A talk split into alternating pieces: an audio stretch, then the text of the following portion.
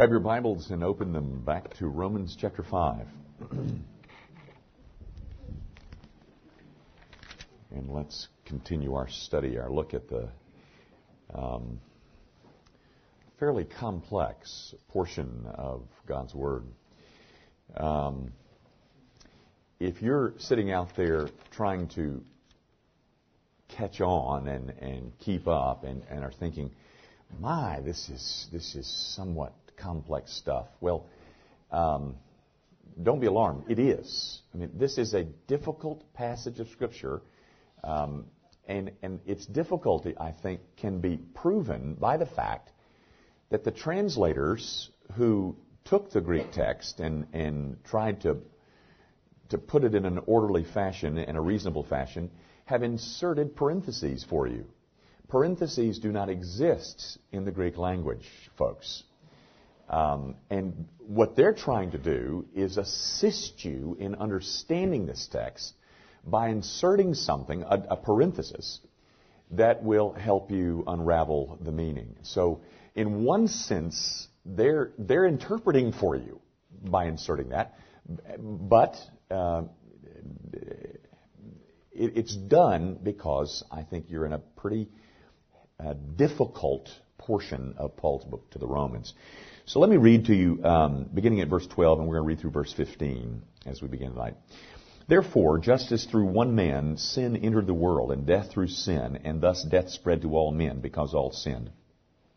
Parenthesis. For until the law, sin was in the world, but sin is not imputed when there is no law. Nevertheless, death reigned from Adam to Moses, even over those who had not sinned according to the likeness of the transgression of Adam, who is a type of him who was to come. But the free gift is not like the offense. For if by the one man's offense many died, much more the grace of God and the gift by the grace of the one man, Jesus Christ, abounded to many. Now, guys, um, I told you last week that verse thirteen, as you see, and I think about every translation. I think every translation has that parenthesis beginning in thirteen. I think they might close in a different spot, but they all begin at verse thirteen. Um, I told you last week that um, verse thirteen begins a parenthesis. Well, verse fifteen begins a parenthesis within a parenthesis. Now, let me tell you what I think is going on in the mind of, of the Apostle Paul. Now, this this is uh, this is perfectly speculative on my part. I, you realize that. I know that. But here's what I think is going on in the mind of the Apostle Paul.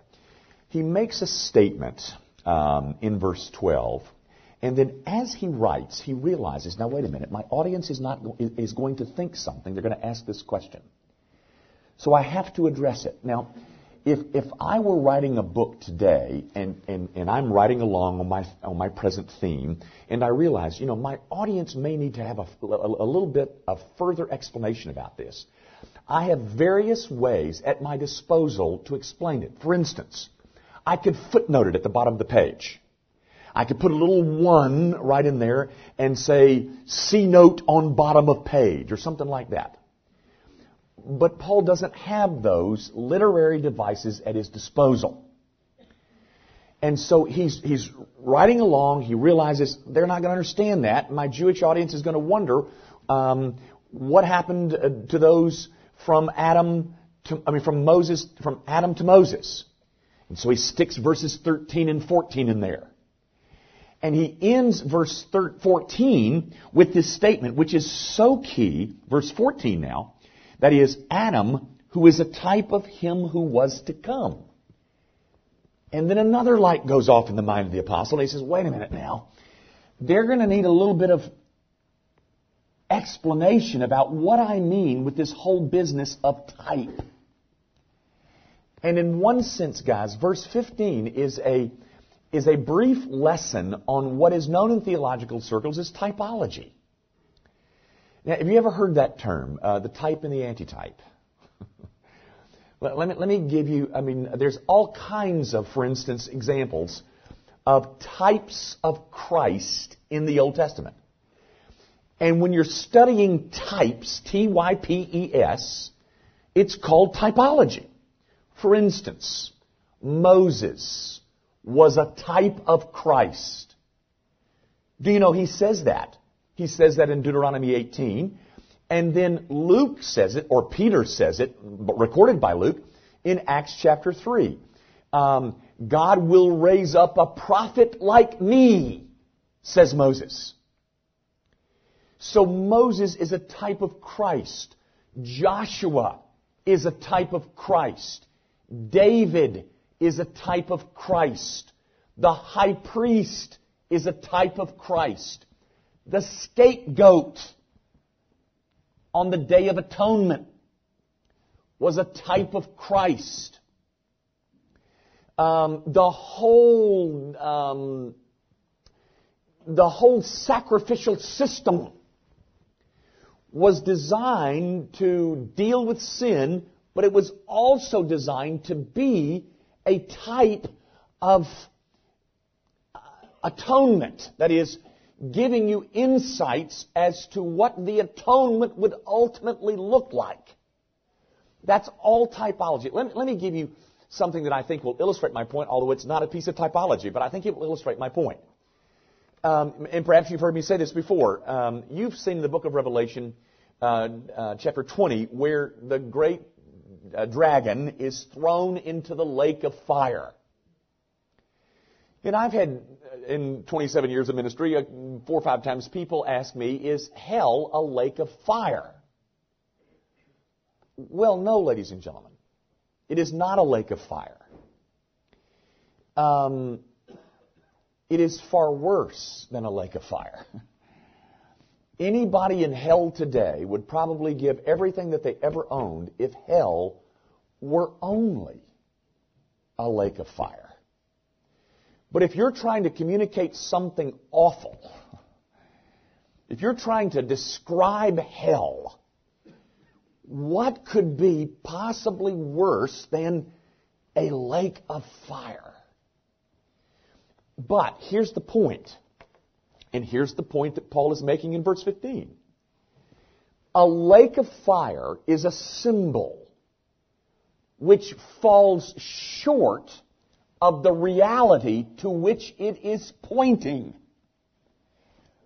That's the point when Paul when Paul hastens to say, oh, oh, oh, but the free gift is not like the offense. You know, uh, Adam is a type of Christ, but he's not exactly identical. There's vast differences. He's a type of Christ, but they're not identical. Whereas I've been trying to point out, I mean, uh, that is Paul's, whereas Paul has been trying to point out that there is a There is a likeness in the pattern of what Adam did and what Christ did.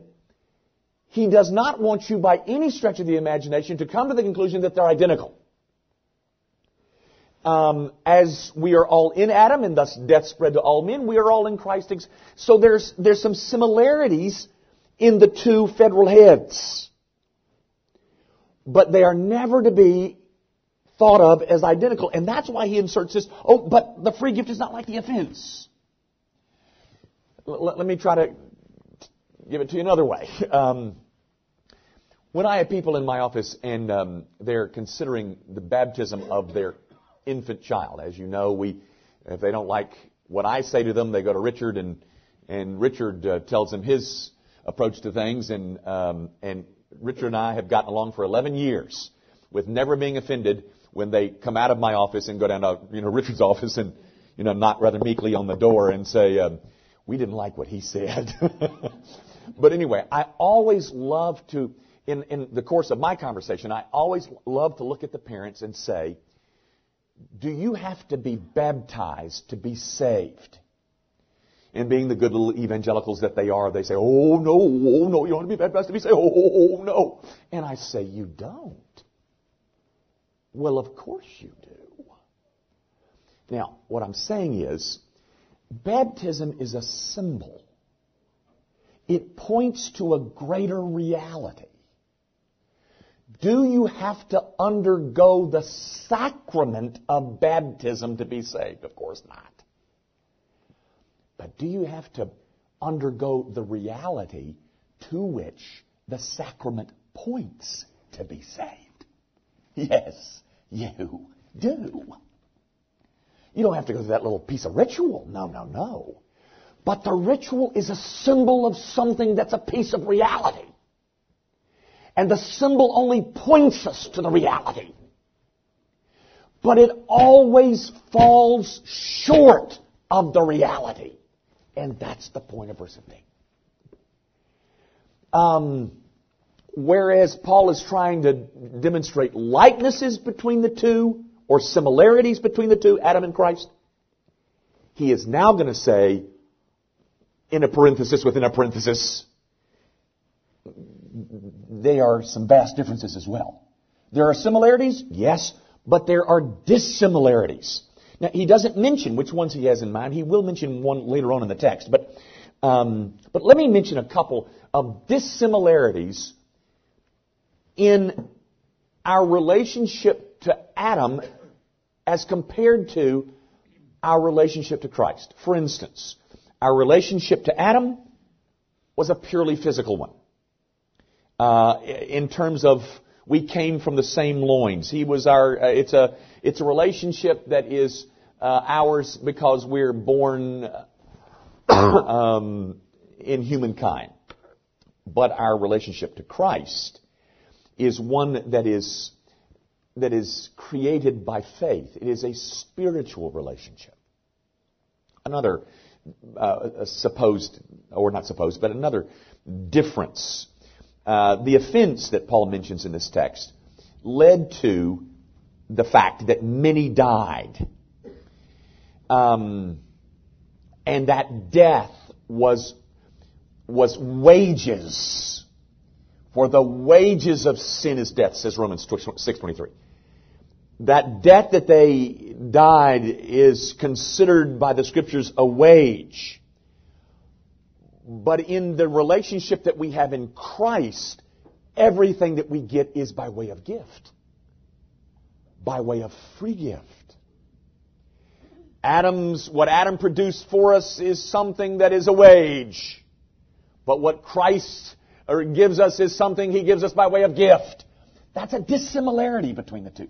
Don't ever come to the conclusion that those two are identical. They're, they're similar, and you can learn. For instance, can you learn lessons about hell from calling it a lake of fire? Yeah, you can you can learn it's awful and you don't want to go there, and you can learn, but can you experience reality? No, you can't. Can you learn lessons about the federal headship of Adam as compared to the federal headship of Jesus? Yes, you can, but they are not identical. Because what you have in Adam is a wage. What you have in Christ is something that is gotten via a gift. You know, most of you have heard this story, I guess, at least if you've been through our new members class, because I do give my testimony in the new members class, but um, I, I, I think it's just as fresh in my wife's mind as it is mine, that uh, we lived in this little apartment in Fort Lauderdale, Florida, and, and uh, on this uh, divine appointment Thursday night in September of nineteen seventy, Doctor D. James Kennedy comes knocking at the door. I, I, I mean, he had called an hour earlier and made an appointment with us. But um, I, I, you maybe not remember this part, but you know, I was—I thought I was a Christian the whole time, and I mean, I, all of my life I thought I was a Christian, you know. And, and I represented the F C A at the University of Tennessee and spoke as one of their voices of the Fellowship of Christian Athletes there in Knoxville, and and went out and, and I only had really one sermon. I only had one little thing that I said. And I, I went to high schools, I went to junior high schools, I went to civic clubs, I went to churches, and I only really had one thing to say. It was Romans six twenty-three, for the wages of sin is death. And that's all I could say. And you keep on sinning, you're going to die and go to hell. That's all I, you know, that's the only thing I, but you know, I could say it rather dramatically, and so therefore, you know, they uh, they appreciated my coming.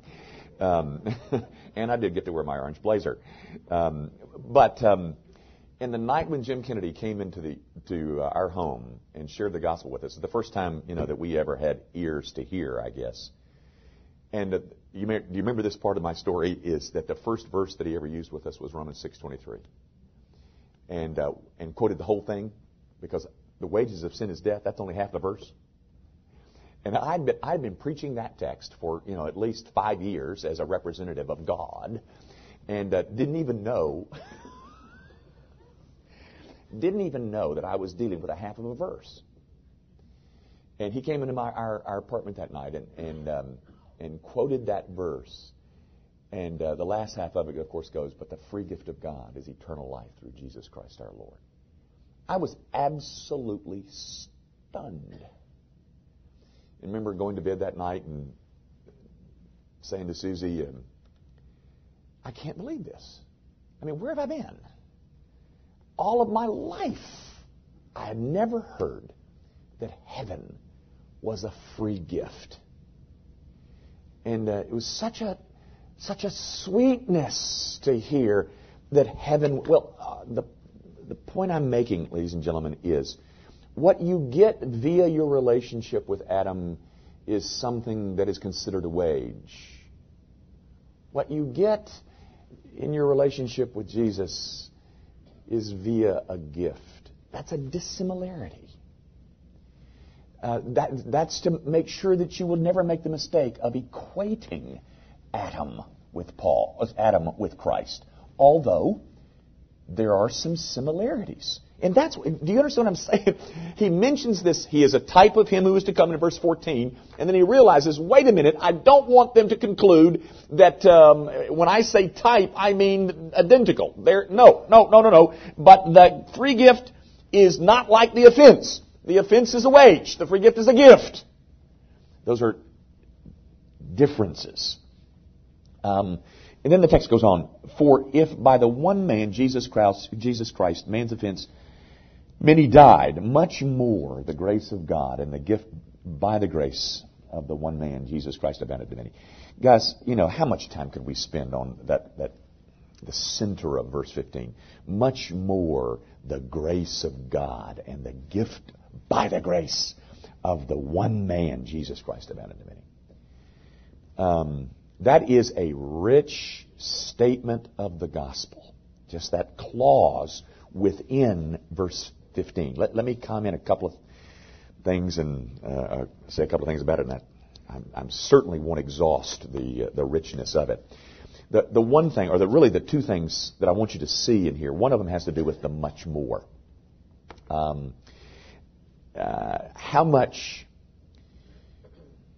how much is in, or what kinds of things are in that much more? That is, what is Paul thinking? Uh, you know, I'm not sure, but um, if Adam's offense has such an impact on us that it leads to death, how much more of an impact the grace of God has on us? Yes, yes, yes. What Adam has done uh, has impacted us such that all men died. But the grace of God much more impacts us. It's almost, again, he wants to let you know that what Christ has done is in no way to be equated with what Adam did. Adam has affected you, yes. Greatly, yes. But much more has the grace of God through this one man, through the uh, and and the gift of the grace of the one man, Jesus Christ. Um, the the impact of Christ's one act is much more certain. It is much more glorious than what um, what Adam has done. If if if what Adam did has ultimately led to the punishment of death, um. Much more the grace of God and His love uh, leads to a salvation that is sure and certain. Guys, we are related to a God who delights to display grace. Um, and I, and I would even go so far as to say delights to display grace much more than He delights to display condemnation. And I think I could prove that. That is, it is not uh, doesn't bring pleasure to God that uh, men perish, but it brings pleasure to display His grace. You know, this is an aside, and perhaps I'm I'm opening a can of worms that will that will trouble you. I, I hope not to do that. I, that would be pastorally mean to trouble you. But you know, every Christian, no matter what their theological stripe, has a problem with the origin of sin. If you believe that God is good, which all Christians do, and you believe that God is omnipotent, and all Christians do, um, you've got a problem with the origin of sin. Um, if God is good, why did he let sin uh, even come? And if he's all-powerful, why did he stop it?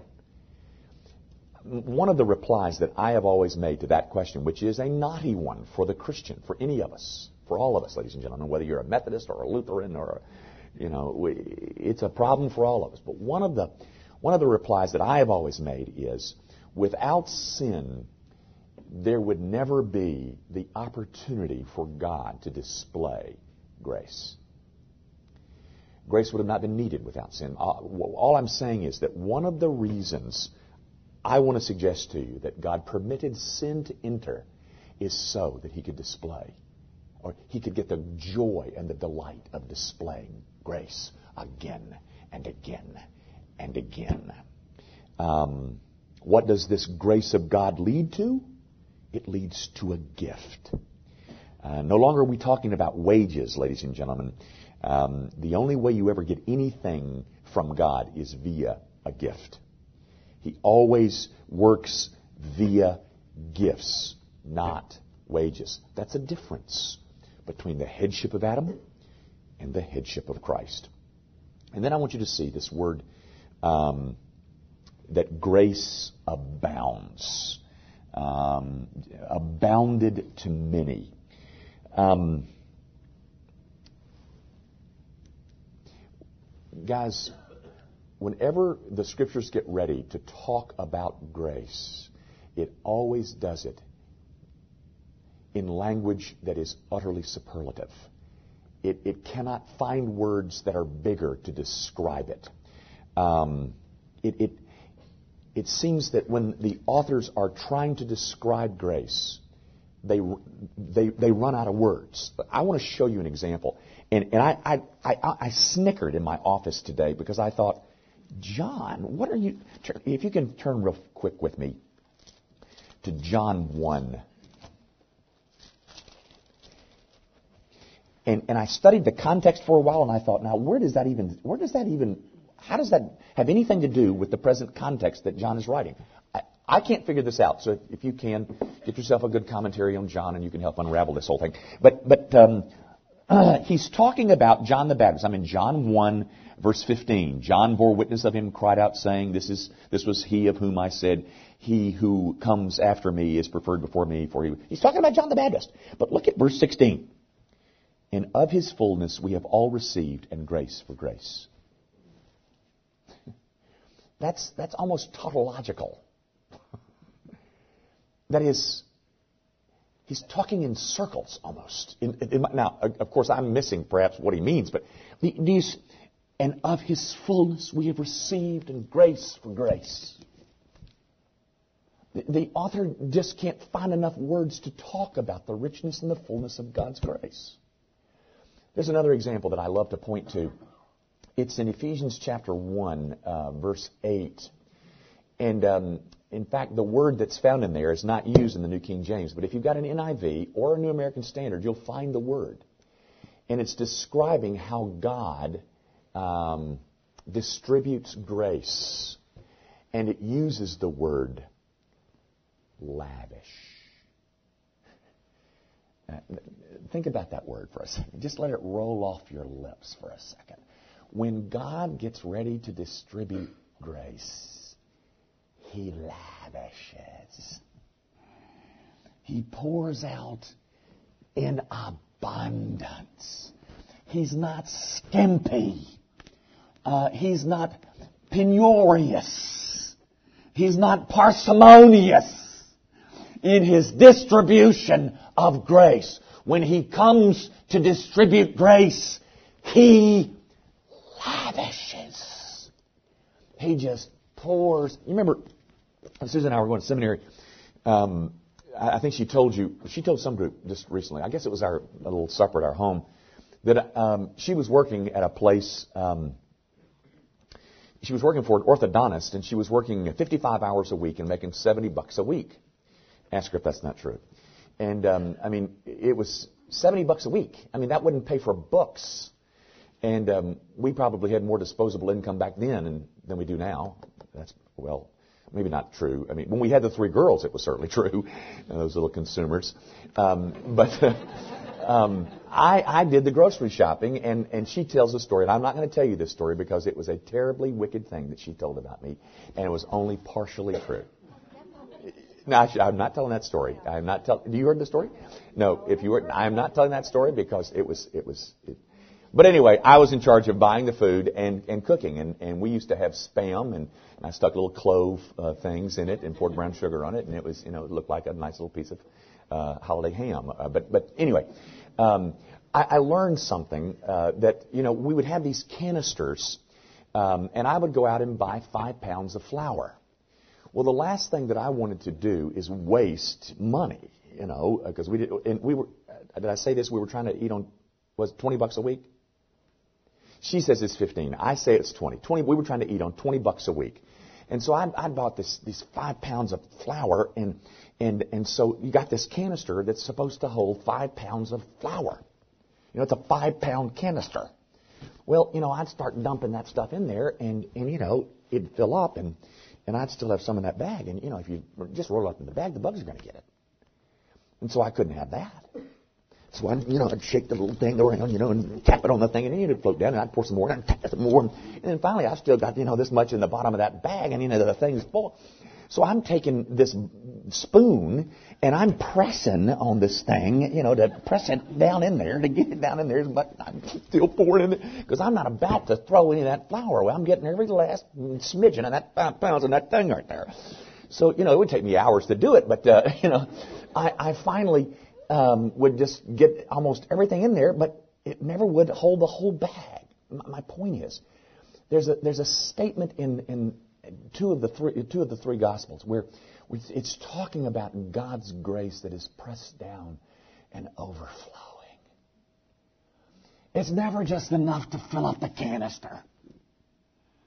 It's always pressed down, beaten down. You know, it's pressed down, shaken together, and overflowing.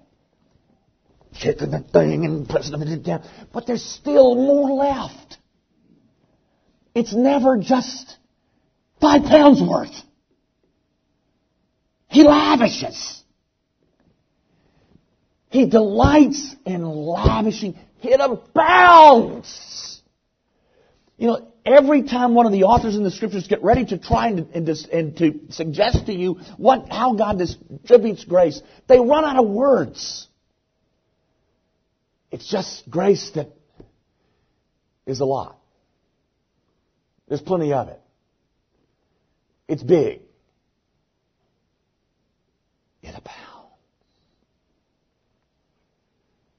He delights to lavish. More so, ladies and gentlemen, than, than he delights in condemnation. You will notice also, of course, that this grace always comes through Christ Jesus. Nothing that God ever does comes to us except through the mediatorial role of Jesus Christ. Um, and it is only part of the human race, or only part of the those of us who have been ruined by the fall, who are benefited by the cross, because they will remain outside grace. Now, I, I close with this, guys, and we'll start in verse sixteen next week. But um, I, There, there is something here um, that I want, that I do not possess, and it bothers me that I don't.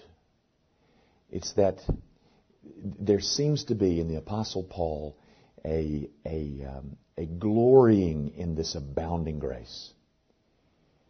He's swept away by the amount of grace that God distributes to sinners. Do you? Have you been overtaken by grace? Not just enough to get you to heaven, so that you can eke into the kingdom and get in there by the skin of your chinny chin chin. But do you Rejoice in the abounding grace of God. That's when I think, ladies and gentlemen, we've got something that will attract the world. Abounding grace. Uh, a grace that um, is not given to us in small measure. Grace that is given to us, pressed down, shaken together, and overflowing. Grace that is abounding to those who embrace the Savior. So, don't come to the conclusion. There's a lot of similarities that can be drawn. But there's dissimilarities as well. And the primary one that Paul points out in verse fifteen is that what we had in Adam is a wage. What you get in Christ is a gift. And the gift is the result of abounding, lavish grace. Enough to cause the people of God to rejoice. Let's quit. Our Father, uh, I do pray that you will uh, instruct your people in such a way that they might know that there's a whole lot more to celebrate than we celebrate. That your grace and mercy to us is a, is a, is far better than we ever dreamed it was. That your, um, that your delight is to see us relishing every taste of grace. And though we are caught up in um, the mundane and that which so troubles us from day to day and steals from us this, um, this capacity to enjoy abounding grace, I pray that you will bring us pause as we consider that you are not just a God of grace. The grace that you distribute is grace upon grace. It is a grace that abounds. It is a grace that is pressed down, shaken together, and overflowing. It is a grace that you delight to lavish on your people. Father, might I be caught up, along with my brethren, in rejoicing in grace like that. We pray, of course, in Jesus' name. Amen. Thanks, guys. Good night. Hope to see you next week in the providence of God.